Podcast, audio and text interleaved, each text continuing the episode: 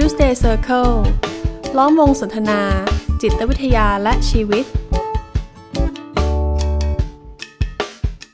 สวัสดีครับ ผมกุยกวีไกรม่วงสิริครับ ครับ ผมเอกสมภพจำจันทร์ครับ ครับ ผมมาดพงษ์มาดทองเจียครับ ครับผมวันนี้ก็มันในรูปแบบสามนุสามมุมอีกรอบหนึ่งครับ แล้วคงจะเป็นอย่างนี้ต่อไปเรื่อยๆนะคครัรับบถ้ามาดยังคงมาคุยกับพวกเราอยู่นะครับ อ่าครับ ก็จะเป็นสามหนุ่มสามมุมแบบเนี้ยจะพยายามต่อไปมาครับนะพี่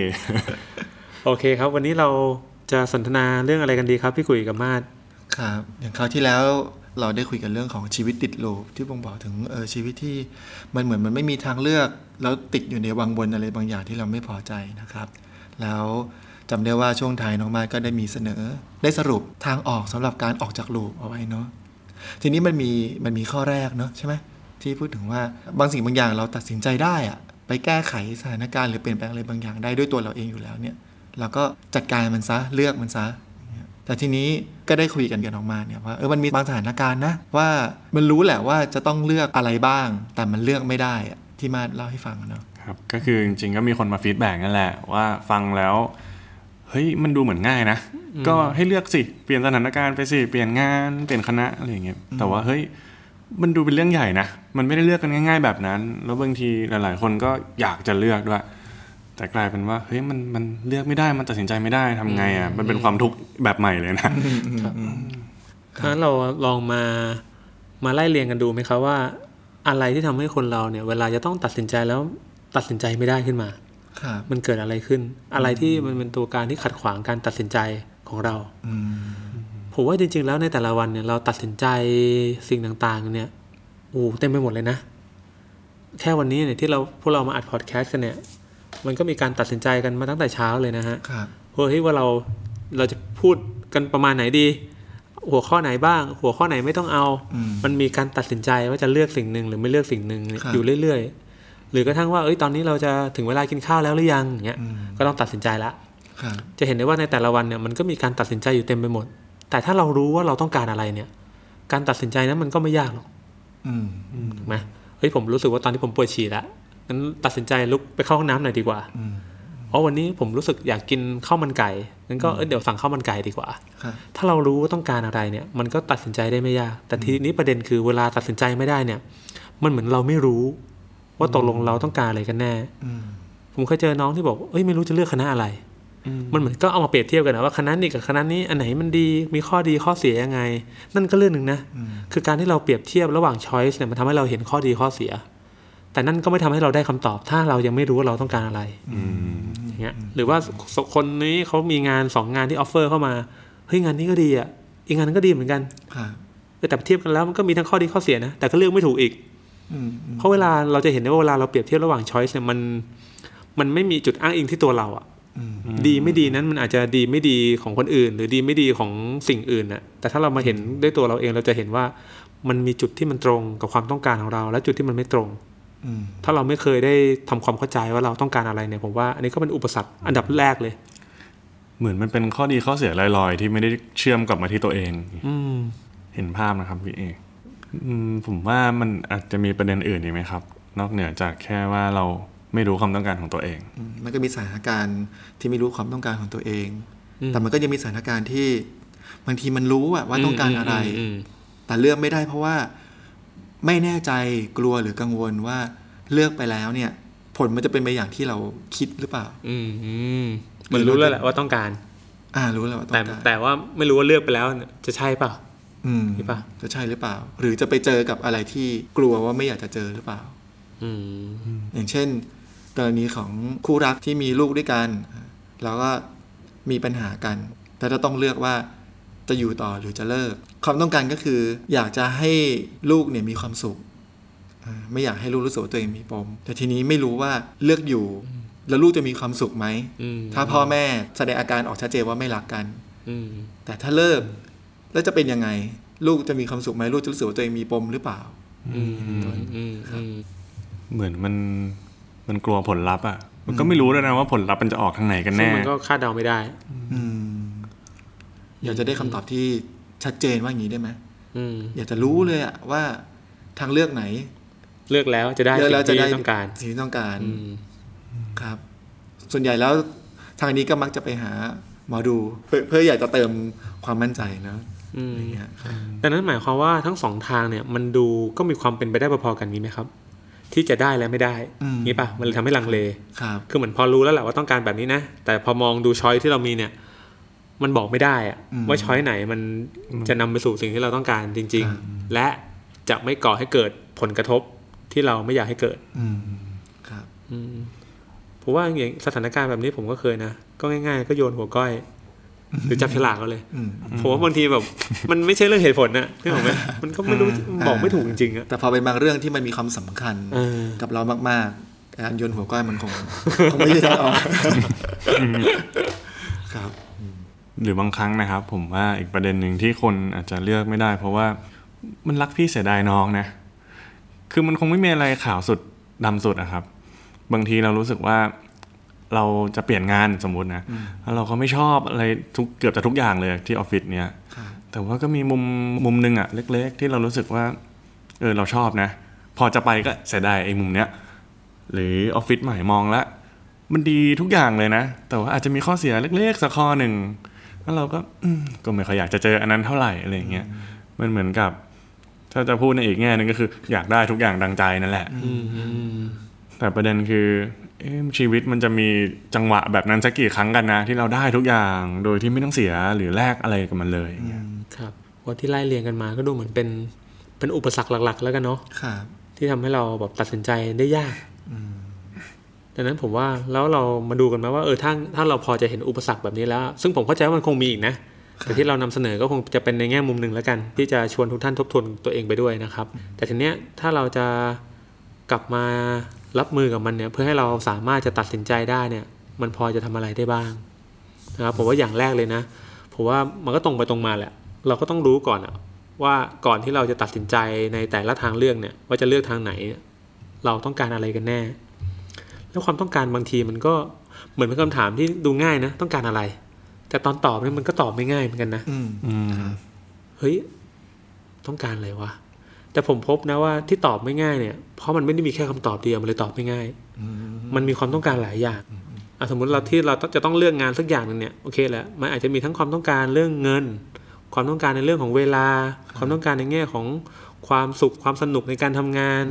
ความต้องการในแง่ของโอกาสก้าวหน้าในอนาคต เราจะเห็นได้ว่าโอ้ มันมี มันมีสิ่งที่เราต้องการ หรือสิ่งที่เราคาดหวังต่อการตัดสินใจครั้งนี้อยู่เต็มไปหมดเลย แต่ผมว่าถ้าเราได้ explore ตัวเองได้สำรวจตัวเอง เราก็จะได้เห็นแง่มุมต่างๆ ของความต้องการ และอาจจะพอคล้ายๆ กับว่าจัดลำดับมันเนาะครับว่าตกลงแล้วโอเคแหละการตัดสินใจครั้งนี้มันอาจจะไม่ได้ตอบโจทย์ความต้องการทุกอย่าง แต่ความต้องการไหนกันแน่ล่ะ ที่มันสำคัญสำหรับเรา โอ้งานนี้มันเงินดีก็จริงนะ แต่มันก็หนักอะ เวลาเราที่เราจะมีให้กับครอบครัวก็คงจะไม่ไม่ไม่มากนัก เออ แต่มันก็มีโอกาสก้าวหน้านะ ถ้าเราเห็นแล้วแหละว่า โอเค มันมีบางสิ่งที่เราต้องการอะผมว่า เราก็สามารถจะเลือกทางนั้นได้นะ เพียงแต่มันอาจจะไม่ได้ตอบโจทย์ทั้งหมดอืมแต่อย่างน้อยมันก็ทำให้เราได้เห็นก่อนนะว่าเราต้องการสิ่งนี้ แต่ถ้าเราแค่เปรียบเทียบกันนะว่าอันนี้มันดียังไงมันไม่ดียังไงอีกอันนึงมันดียังไง มันไม่ดียังไง มันอาจจะไม่ได้นำมาสู่คำตอบอะไรเลย เพราะมันไม่เชื่อมโยงกับชีวิตเรา เหมือนพี่เอบอกว่าให้ถามใจตัวเองว่าอะไรสำคัญที่สุดสำหรับเราอืมแล้วก็เอาไอ้สิ่งนั้นนะขึ้นมาเป็นตัวตั้ง อืมก็จะช่วยให้เราเลือกอืมตัดสินใจได้ง่ายขึ้น ซึ่งก็อาจจะต้องใช้เวลาเหมือนกันนะอืมผมว่ามันอาจจะไม่ได้คำตอบทันทีแหละถามปุ๊บต้องการอะไรวะแล้วมันตอบได้เลย ผมว่ามันก็คงจะไม่ขนาดนั้นอะ มันก็ต้องให้เวลากับตัวเองเหมือนกันพอฟังตรงนี้แล้วนึกถึงถึงการคล้ายๆการชั่งน้ำหนัก คือมันรู้แหละว่ามันมีความต้องการหลายอย่างหลายด้านอืมแต่ที่ด้านไหนที่มันมีน้ำหนักกับเรามากกว่ากัน ผมฟังแล้วผมนึกถึงเรื่องของเป้าหมายในชีวิตความหมายในชีวิตที่น้องมากเคยพูดถึง ครับ จริง ๆ ผมนึกผมนึกนะว่ามีมีน้องคนหนึงเคยมาคุยกับผม แล้วเขาก็ไม่ค่อยชอบแบบว่าคณะที่เขาเรียนนั่นแหละเขาให้ข้อเสียได้แบบเป็นร้อยร้อยๆข้อเลยอะแล้วข้อดีข้อเดียวก็คือแบบเขาได้ทุน มันก็ดีแค่นั้นอะ ซึ่งจริงๆ คนหลาย ๆ คนพอมาฟังเขาอะแล้วคนก็มักจะไปติดอยู่กับว่า พอเอาข้อดีข้อเสียมาเขียนอะแล้วไอ้ฝั่งข้อเสียมันมันมีเป็นหน้า แล้วไอ้ฝั่งข้อดีมันมีข้อเดียวอะคนส่วนใหญ่ก็จะบอกว่าเฮ้ยมันไม่ชัดอีกเหรอว่า มันควรเลือกที่จะไปอะไรอย่างเงี้ยแต่กลายเป็นว่าพอคุยเข้าจริง ๆอะด้วยความที่น้องเป็นคนที่ก็ไม่ค่อยจะมีเงินนะครับ แล้วทุนเนี่ยมันสามารถทำให้เขาจบมหาลัยได้ มันทำให้เขาต่อยอดไปเลี้ยงดูพ่อแม่ได้ เป็นความภูมิใจของหมู่บ้านได้ อย่างเงี้ยมันกลายเป็นว่าไอ้ข้อดีเล็ก ๆ ที่ดูเหมือนจะเป็นข้อเดียวบนหน้ากระดาษเนี่ยกลายเป็นสิ่งที่เขาให้ค่าที่สุดนะถ้าเขาชัดเจนแบบนี้แล้วอะบางทีมันอาจจะกลบไอ้ข้อเสียทางหน้ากระดาษไปก็ได้อะแล้วผมว่าของบางอย่างอย่างที่พี่เอกพูดเมื่อกี้เลยอะมันต้องใช้เวลาสำรวจเหมือนกันนะ ว่าอะไรเป็นสิ่งที่เราให้ให้ค่าอะไรเป็นสิ่งที่มันสำคัญอะมันไม่ได้แบบถามปุ๊บตอบปั๊บแล้วของแต่ละคนก็ไม่เหมือนกันด้วยใช่มันเลยต้องหาของตัวเองอะครับ แต่ทีนี้มันอืมมันก็มีกับดักอยู่นิดนึงนะพี่เอกตรงที่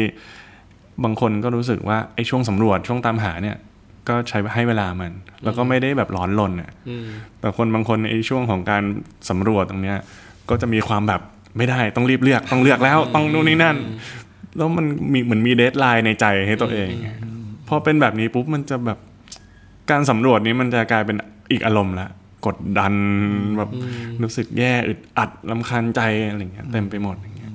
จริงๆก็ให้เวลาสำรวจตัวเองแบบเบาใจสบายใจดีกว่านะครับ ผมว่าความต้องการเนี่ยมันอาจจะคล้ายๆกับเป็นเป้าหมายนะครับ ถ้าเรารู้แล้วเนี่ย มันก็เหมือนกับว่าเรารู้ว่าเราจะไปไหน ทีเนี้ยพอเรารู้ว่าเราจะไปไหนแล้ว เราก็กลับมาดูทางเลือกที่เรามีครับ ซึ่งบางทีไอ้ไอ้สองช้อยสามช้อยหรืออะไรที่เราลังเลเนี่ยบางที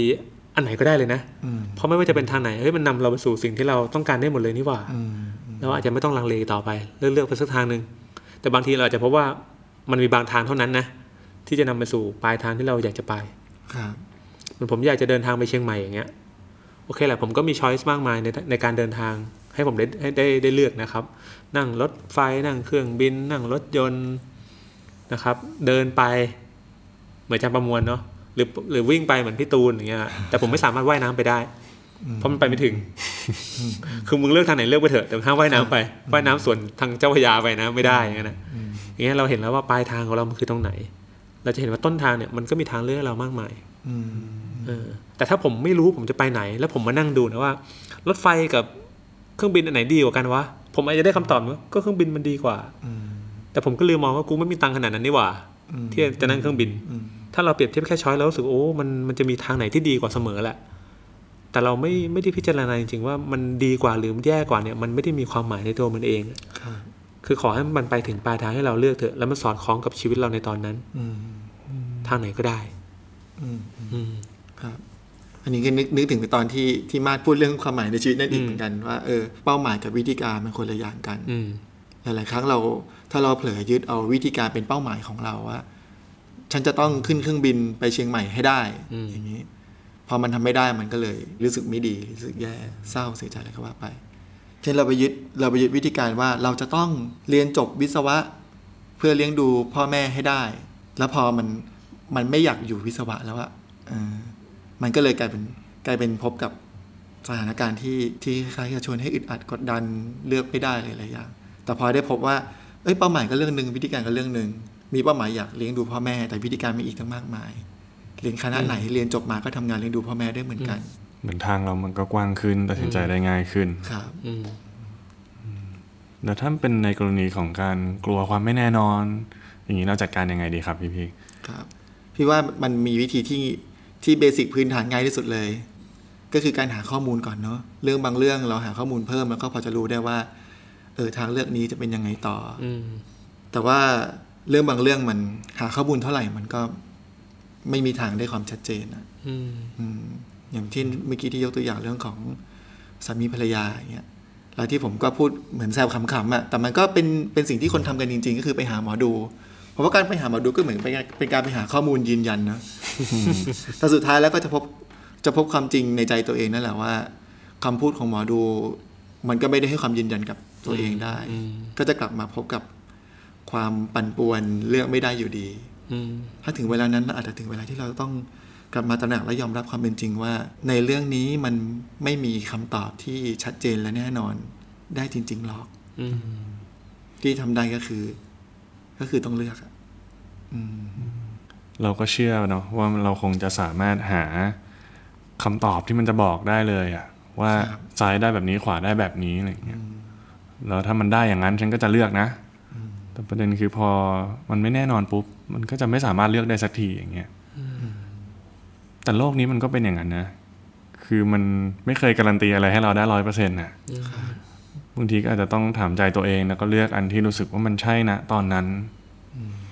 แล้วผมรู้สึกว่าอันหนึ่งที่มันทำให้คนไม่เลือกก็เพราะว่า มันจะเป็นไอเดียประมาณว่าห้ามเลือกผิด เลือกผิดไม่ได้อืมอืมเลือกผิดแล้วมันจะพังทลายอะไรอย่างเงี้ย แต่จริง ๆ ถ้าเรามาดูชีวิตเราอะครับ เราเคยไม่เลือกผิดกันเลยจริงๆไหมอะไรเงี้ย เราก็ยังแบบอยู่กันได้จนตอนนี้นะมันก็แค่เป็นบทเรียนในการเลือกครั้งต่อไปอะว่าอ๋อฉันตัดสินใจอย่างนี้มันเกิดแบบนี้นะมันก็เป็นแค่ประสบการณ์ประสบการณ์หนึ่งอะครับถ้าเราไม่ได้ยึดว่ามันต้องถูกทุกครั้งขนาดนั้นอืมบางทีมันก็แค่ลองนะ เหมือนกับเราเอาการตัดสินใจครั้งใดครั้งหนึ่งเนี่ยมาผูกติดกับความสำเร็จและล้มเหลวของชีวิตมากเกินไปอืมมันเหมือนกับเราเชื่อว่าโหตัดสินใจครั้งเนี้ยมันจะต้องโอเคอะมันจะต้องได้สิ่งที่เราต้องการ แต่มันอาจจะไม่ต้องเป็นแบบนั้นก็ได้นี่ แต่การที่ไม่เป็นมันก็ไม่ได้หมายความว่ามันจะไม่สามารถเป็นไปได้เนาะ มันก็คนละเรื่องกันอีกอืมเพราะว่ายิ่งเราไปผูกว่าการตัดสินใจครั้งนี้มันสำคัญ ตัดสินใจแล้วจะเปลี่ยนแปลงอะไรไม่ได้อีก หรือตัดสินใจไปแล้วเนี่ยมันเป็นจุดจบของทุกอย่างเนี่ยผมว่ามันก็ยิ่งทำให้ยากขึ้นนะครับเพราะเหมือนกันเรายิ่งไม่ให้ความสำคัญว่ามันสำคัญมากๆเนี่ยอืมโอ้โหจะตัดสินใจเนี่ยมันก็ไม่ง่ายเลย แต่ถ้าเรามองว่าโอเคมันก็คือหนึ่งหนึ่งในการตัดสินใจท่ามกลางการตัดสินใจอีกมากมาย ของเราในชีวิตหลังจากนั้นผมว่ามันก็จะยอมรับมันได้มากขึ้นนะว่าเอ้ยมันก็มีโอกาสทั้งถูกและผิดครับ ถูกและผิดในที่นี้ก็คือสอดคล้องกับไม่สอดคล้องกับเป้าหมายที่เราต้องการครับ ถ้าไม่สอดคล้องเราก็ตัดสินใจใหม่ได้ เหมือนว่าจากเดิมที่ไปรับรู้ว่ามันการตัดสินใจเนี่ยมันจะมีผลกระทบกับชีวิตของเรามาก แต่พอเราเข้าใจว่า จริง ๆ มันก็เป็นหนึ่งในการตัดสินใจอีกเป็นเป็นพันเป็นหมื่นเป็นแสนครั้งในชีวิตของเรา มันเหมือนผลกระทบของการตัดสินใจครั้งเนี้ยก็ดูจะเบาบางลงอืมทำให้เราพร้อมที่จะยอมรับ หรือกล้าที่จะเผชิญผลของมันได้มากขึ้น ผมมีตัวอย่างนะเหมือนกับว่า คนคนนี้เขาก็เหมือนกับคบกับแฟนมานานเนาะจนอายุแบบสี่สิบอะไรเงี้ยแล้วก็ก็เพิ่งแยกทางกันครับแล้วก็มานั่งคิดว่าเฮ้ยเราตัดสินใจถูกไหมเนี่ยอืมเพราะเหมือนกับการจะหาแฟนใหม่นึกออกไหมการจะหาคนใหม่ในอายุนี้มันก็ไม่ง่ายแล้วอะ่ะครับมันก็เลยนึกเลยเธอไปต่อว่าโอ้แล้วเราจะมีครอบครัวไหมเราจะมีลูกไหมมันจะเป็นยังไงในอนาคตเราจะต้องอยู่คนเดียวหรือเปล่า กับกลารว่าเรารู้สึกรู้สึกแย่กับการตัดสินใจของตัวเองที่ที่แยกทางกับคนคนหนึ่งอืมแต่พอย้อนกลับไปดูเออที่แยกทางกันเพราะอะไรก็เพราะเข้ากันไม่ได้อืมถูกไหมคือเขาชัดเจนกับตัวเองนะว่าเขาเข้ากันไม่ได้เขาเขาแค่รู้สึกว่ามันจะไม่ได้การตัดสินใจครั้งเนี้ยมันจะไม่ได้สิ่งอื่นๆน่ะที่จะเกิดขึ้นตามมาครับแต่ผมก็ชวนดูต่อนะเออถ้าคุณคบกันต่อเนี่ยแล้วเกิดเขาไม่ใช่เนี่ยถ้าคุณจะต้องอยู่กับเขาไปตลอดชีวิตเนี่ยคุณโอเคเหรอเขาบอกผมมันก็ไม่ไม่น่าจะโอเคคือจะเห็นได้ว่าเออตัดสินใจครั้งหนึ่งเนี่ยมันก็เป็นเรื่องเรื่องหนึ่งนะครับ แต่มันอาจจะไม่ได้ตอบโจทย์กับทุก ๆ เรื่องในชีวิตที่เหลืออแต่แน่นอนแหละว่าไอ้โจทย์อื่น ๆ ความต้องการอื่น ๆ เนี่ยมันก็อาจจะต้องรอให้คุณตัดสินใจแบบอื่นอืมเพื่อจะได้สิ่งนั้นมาครับและบางทีผลลัพธ์ปลายทางแล้วเราต้องการชีวิตที่มีความสุขเนี่ย มันก็อาจจะไม่ได้มีรูปแบบเดียวที่ตายตัวเนาะว่าจะต้องมีคู่หรือไม่มีคู่จะต้องแต่งงานหรือไม่แต่งงาน จะต้องมีลูกหรือไม่มีลูก แต่พอเริ่มไปสร้างเงื่อนไขที่ยึดติดว่า ชีวิตที่มันจะมีความสุขเนี่ย มันจะต้องเป็นแบบไหน เพราะว่าแบบเนี้ยมันก็เลยยิ่งยากกับการจะตัดสินใจ ผมว่าสิ่งที่พี่เอกเพิ่งพูดมาเนี่ยก็อาจจะแอบตอบข้อต่อไปของเราไปแล้วด้วยเนาะครับก็คือที่เราบอกว่าพอเรารักพี่เสียดายน้องอะมันเลยเลือกไม่ได้จะทำยังไง ซึ่งเมื่อกี้พี่เอกก็ได้ชวนเรามองแล้วแหละว่า มันคงไม่ใช่มีการตัดสินใจอย่างหนึ่งไหมอะที่ตัดสินใจครั้งเดียวเราได้ทุกอย่างมาเลยอะคือพอเรารอจังหวะแบบนั้น มันก็จะมันไม่เคยมา ก็ไม่เคยได้เลือก ไม่เคยได้ตัดสินใจ ก็อยู่ตรงกลางของการไม่รู้จะซ้ายจะขวาแล้วก็อึดอัดต่อไปนั่นแหละ ถ้าเรารู้ว่าครั้งนี้เราอยากได้อะไรจริงๆอะก็เลือกเอาสิ่งนั้นก่อน แล้วก็ก็ต้องยอมรับนะว่าบางทีไอ้ชอยที่เราเลือกไปอะมันอาจจะไม่มีบางบางมุมแหละที่มันไม่ได้ดังใจเราอะ แต่ว่าลองอยู่กับสิ่งที่เราเลือกไหมอะไรอย่างเลยอืมจริง ๆ ผมก็มีตัวอย่างเพื่อนผมนะว่าเขาจะย้ายคณะอย่างเงี้ยแล้วเขาก็รู้สึกว่าการได้เรียนสิ่งที่เขารักอะเขารู้ว่าเขาชอบอะไร มันเป็นสิ่งที่มีค่ามากอะไรเงี้ยมันเป็นสิ่งที่เขาให้ค่ามันที่สุด แต่บังเอิญว่าไอ้คณะเดิมอะเพื่อนมันค่อนข้างเข้ากันได้อะไรเงี้ยปรากฏพอไปอยู่ที่คณะใหม่เนี่ย เฮ้ยชอบอาจารย์ ชอบวิชา มีความสุข มีอะไรเต็มไปหมดเลย แต่เพื่อนแบบอาจจะไม่ได้แบบเข้ากันได้เท่ากับคณะเดิมอะไรเงี้ย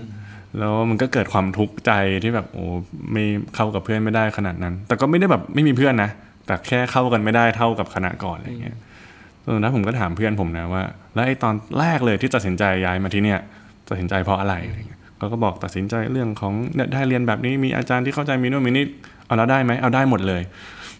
อ้าวแล้วไอ้ที่ทุกข์ใจอยู่ตอนนี้คืออะไรก็คือ ไอ้มุมเดียวที่มันไม่ได้ทางใจผมเลยบอกเฮ้ยถ้าเราเลือกมาที่นี่ด้วยเหตุผลทั้งหมดตรงนี้ทำไมเราถึงไม่มองไอ้สิ่งที่เราได้มาทำไมถึงเลือกไปมองมุมเดียวที่ จริง ๆ มันก็ไม่ค่อยถูกใจอย่างเงี้ยอืมพ อเหเขามือนเลือกแล้วก็น่าจะต้อง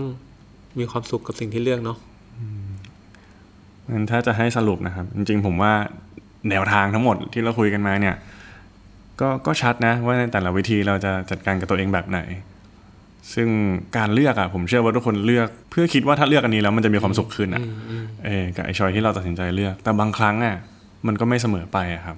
เหมือนตัวอย่างเมื่อกี้เลยว่า บางทีถ้าเราไม่อยู่กับไอ้ปัจจุบันจริงๆอะไม่ได้อยู่กับชอยที่เราแบบ ปรารถนาแล้วก็ได้มาแล้วอะ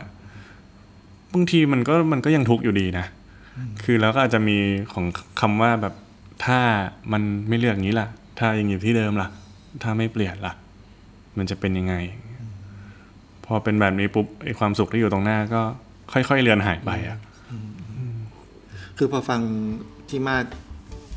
แบบนำเสนอตรงนี้นะว่าอะไรที่เราเลือกแล้วเนี่ยเราก็อยู่กับสิ่งตรงหน้าที่เราเลือกเนี่ย พี่ก็นึกถึงว่า เออไอหนทางที่เราปูกันมาเนี่ย มันก็คล้ายๆ หล่อหลอม ให้เรามายอมรับสิ่งที่เราเลือกเหมือนกันนะ คือหนึ่งเราได้สำรวจตัวเองว่าเราต้องการอะไร เราจะแล้วเราก็หาข้อมูลเพิ่มเกี่ยวกับหนทางต่าง ๆ เหล่านั้น แต่สุดท้ายแล้วเราก็ต้องยอมรับความเป็นจริงที่ว่ามันไม่มีอะไรที่แน่นอนให้ผลที่แน่ชัด แล้วมันก็ไม่มีอะไรที่เราเลือกแล้ว มันจะได้ทุกอย่างที่เราต้องการไปซะทั้งหมดร้อยเปอร์เซ็นต์ก็เท่ากับว่า สิ่งที่เราเลือกที่อยู่ตรงหน้าเนี้ยเราถ้าเราถ้าเราเราลำดับมาแบบนี้เลยนะ ผมเชื่อว่าเราจะมีความพร้อมที่จะรับผิดชอบ ที่จะยอมรับหนทางที่เราเลือก แล้วก็ใช้คำว่าอะไรดื่มด่ำอยู่ตรงหน้าและเรียนรู้ มันมีทั้งดื่มด่ำก็คืออะไรที่มันที่เราถูกใจอะ เราก็ดื่มด่ำไปกับสิ่งที่เราเลือก แล้วเราก็เรียนรู้ไปกับสิ่งที่เรา พบว่าหนทางเลือกเนี้ยมันนำสิ่งนี้มาเข้ามาในชีวิตเราด้วยนะครับ ก็หวังว่าท่านผู้ฟังที่ฟังอยู่ในวันนี้นะครับ ก็จะได้ค่อย ๆสำรวจร่วมกันไปกับเรานะครับ ว่าอะไรมันเป็นอุปสรรคที่ทำให้มันเกิดการติดขัดในการตัดสินใจนะครับ แล้วก็แนวทางที่จะจัดการกับอุปสรรคดังกล่าว ให้เราได้ตัดสินใจกับตัวเลือกในชีวิตได้อย่างเหมาะสมนะครับค่ะก็ เอาใจช่วยนะครับ ถ้าหากทุกท่านกำลังเผชิญกับสถานการณ์ที่จะต้องตัดสินใจอะไรบางอย่างอยู่ ครับผมครับตอนนี้เราก็ได้ตัดสินใจลงไปซื้อข้าวกินแล้วครับ ท้องท้องร้องเรียบร้อยโอเคโอเคครับงั้นเทปนี้ก็ลาไปเนี่ยตรงนี้นะครับครับสวัสดีครับ Tuesday Circle ล้อมวงสนทนา จิตวิทยาและชีวิต